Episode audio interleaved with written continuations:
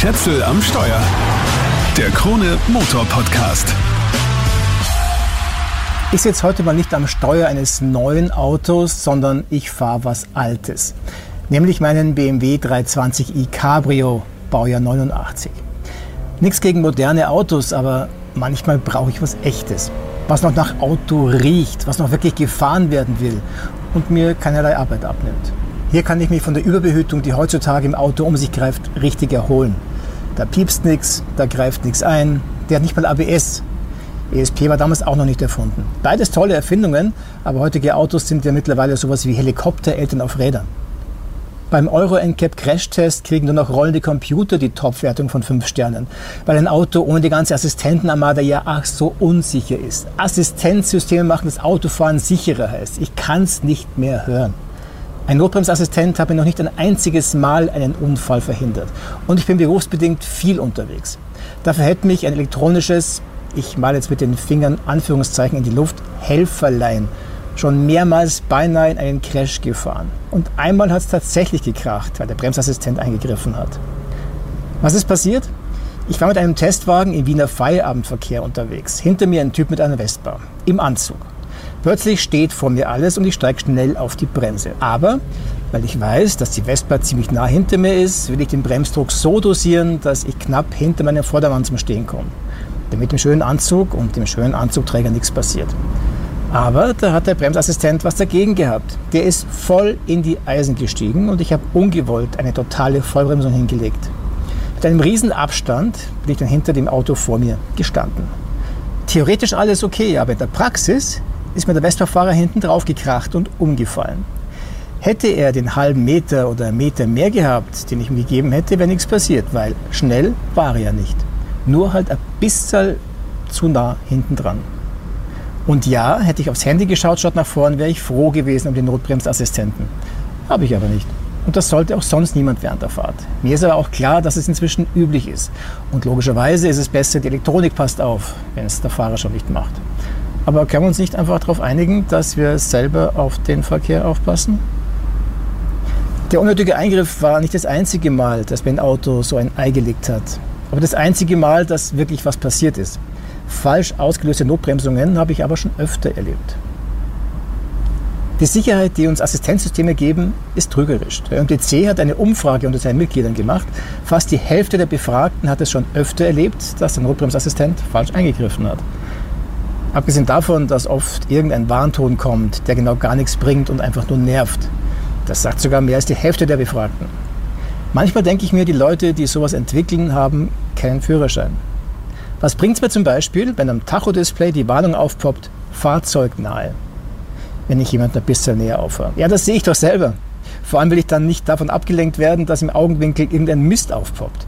Wenn ich schon nah auffahre und vielleicht bremsbereit sein sollte, und oft überdeckt die unnötige Warnung auch noch wichtige Informationen, zum Beispiel den Tacho. Und dafür habe ich dann einen Radarsensor vor einem Auto. Das trägt dazu bei, dass Unfallschäden viel höher bzw. teurer sind als früher. Bei jedem leichten Aufprall sind die Sensoren hin und das kostet. Entweder direkt bei der Reparatur oder auf einem Umweg über die Versicherungsprämien. Apropos Tacho. Mittlerweile ist es ja auch üblich, dass am Tacho das aktuell geltende Tempolimit angezeigt wird. Beziehungsweise das, was das Auto dafür hält, weil darauf verlassen kann man sich nicht. Die Dinge gibt es seit mehr als zehn Jahren. Sie verlassen sich nicht nur auf Navikarten, sondern Kameras erfassen die Verkehrszeichen. Das sollte man annehmen, dass es funktioniert. Und trotzdem wird extrem oft ein falsches Limit angezeigt. Den Strafzettel muss ich aber dann selber zahlen. Noch besser ist es, wenn das Auto das Limit automatisch übernimmt. Das gibt es mittlerweile auch. Dann ist es ganz großartig, wenn man auf der Autobahn mit 130 dahin fährt und das System plötzlich glaubt, es ist Tempo 80 vorgeschrieben und dementsprechend bremst. Das ist im Idealfall nur lästig. Es kann aber auch sein, dass ich vielleicht gerade jemanden überhole, während mir ein ungeduldiger Zeitgenosse hinten knapp auffährt. Wenn dann mein Auto plötzlich bremst, kann es zu einer kritischen Situation kommen. Oder zumindest dazu, dass mir der andere einen Finger zeigt. Auch das ist mir schon passiert. Jedenfalls sind das tolle Aussichten auf autonom fahrende Autos. Und dann die Sache mit den Spurhalteassistenten. Also ganz ehrlich, wenn ich einen Assistenten brauche, damit ich die Spur halten kann, dann sollte ich mir überlegen, ob ich wirklich in der Lage bin, ein Auto sicher zu bewegen. Oder ob ich nicht entweder den Führerschein abgebe oder mich vielleicht erst aus so, bevor ich wieder einsteige und das Lenkrad in die Hand nehme. Noch schlimmer ist es mit den aktiven Spurfolgeassistenten, im Volksmund und bei Tesla Autopilot genannt. Leute, die vom Autofahren an sich überfordert sind, lassen das Auto selber lenken und fühlen sich dann sicher. Na toll.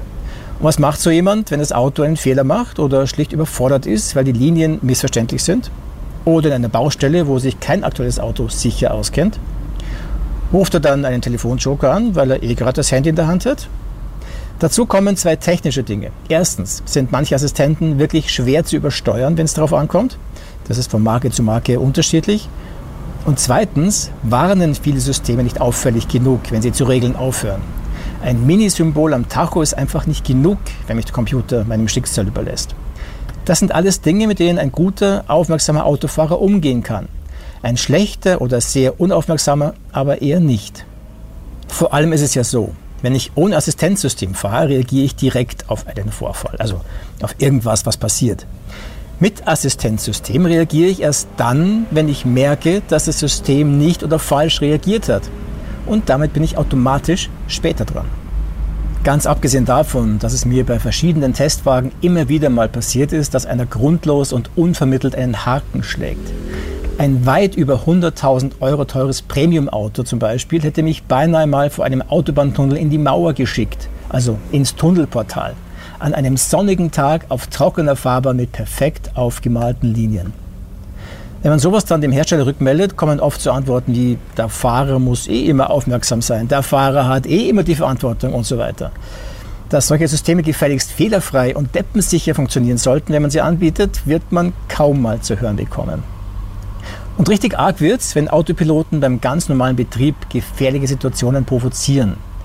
Das ist mir vor kurzem passiert. Da war ich in Deutschland auf der Autobahn unterwegs. Der Autopilot in dem Auto funktioniert bis Tempo 210. Ich sage jetzt nicht, welche Marke das war, weil ich in diesem Podcast hier und heute ganz bewusst keine Namen nennen will. Das Assistenzthema betrifft alle Marken mehr oder weniger. Und da will ich jetzt niemanden rausnehmen und den anderen dann halt vielleicht weglassen. Aber es gibt auch einen Krone Motor Podcast über das Auto, um das es jetzt geht. Also bitte einfach nachschauen. Jedenfalls fährt das Auto nicht wirklich geradeaus, sondern pendelt immer ganz leicht zwischen den Linien, wenn man den Autopilot aktiviert hat. Wenn man nicht eingreift, fährt der Wagen richtig Schlangenlinien und verlässt ziemlich bald die Spur. Wenn man aber versucht, gegenzusteuern und die Spur zu halten, schaukelt sich das richtig gehend auf. Und das ist dann wirklich nicht lustig. Da ist mir gerade das Handy aus der Hand gefallen. Na, Spaß. Ab Juli 2022 brauchen neu typisierte Autos eine ganze Menge Assistenzsysteme serienmäßig. Nicht nur für fünf Sterne im Crashtest, sondern um überhaupt zum Verkehr zugelassen zu werden. Unter anderem einen intelligenten Geschwindigkeitsassistenten, einen Spurhalte- und einen Notbremsassistenten. Autofahren muss man weiterhin nicht können. Es reicht der Führerschein. Das war's für den Moment. Mehr Schätzel am Steuer gibt es überall da, wo es Podcasts gibt. Wenn dir der Podcast gefallen hat, Freue mich über Feedback und ein Abo. Ansonsten auch. Ciao, bis zum nächsten Mal und bleib aufmerksam. Schätzel am Steuer. Der Krone Motor Podcast.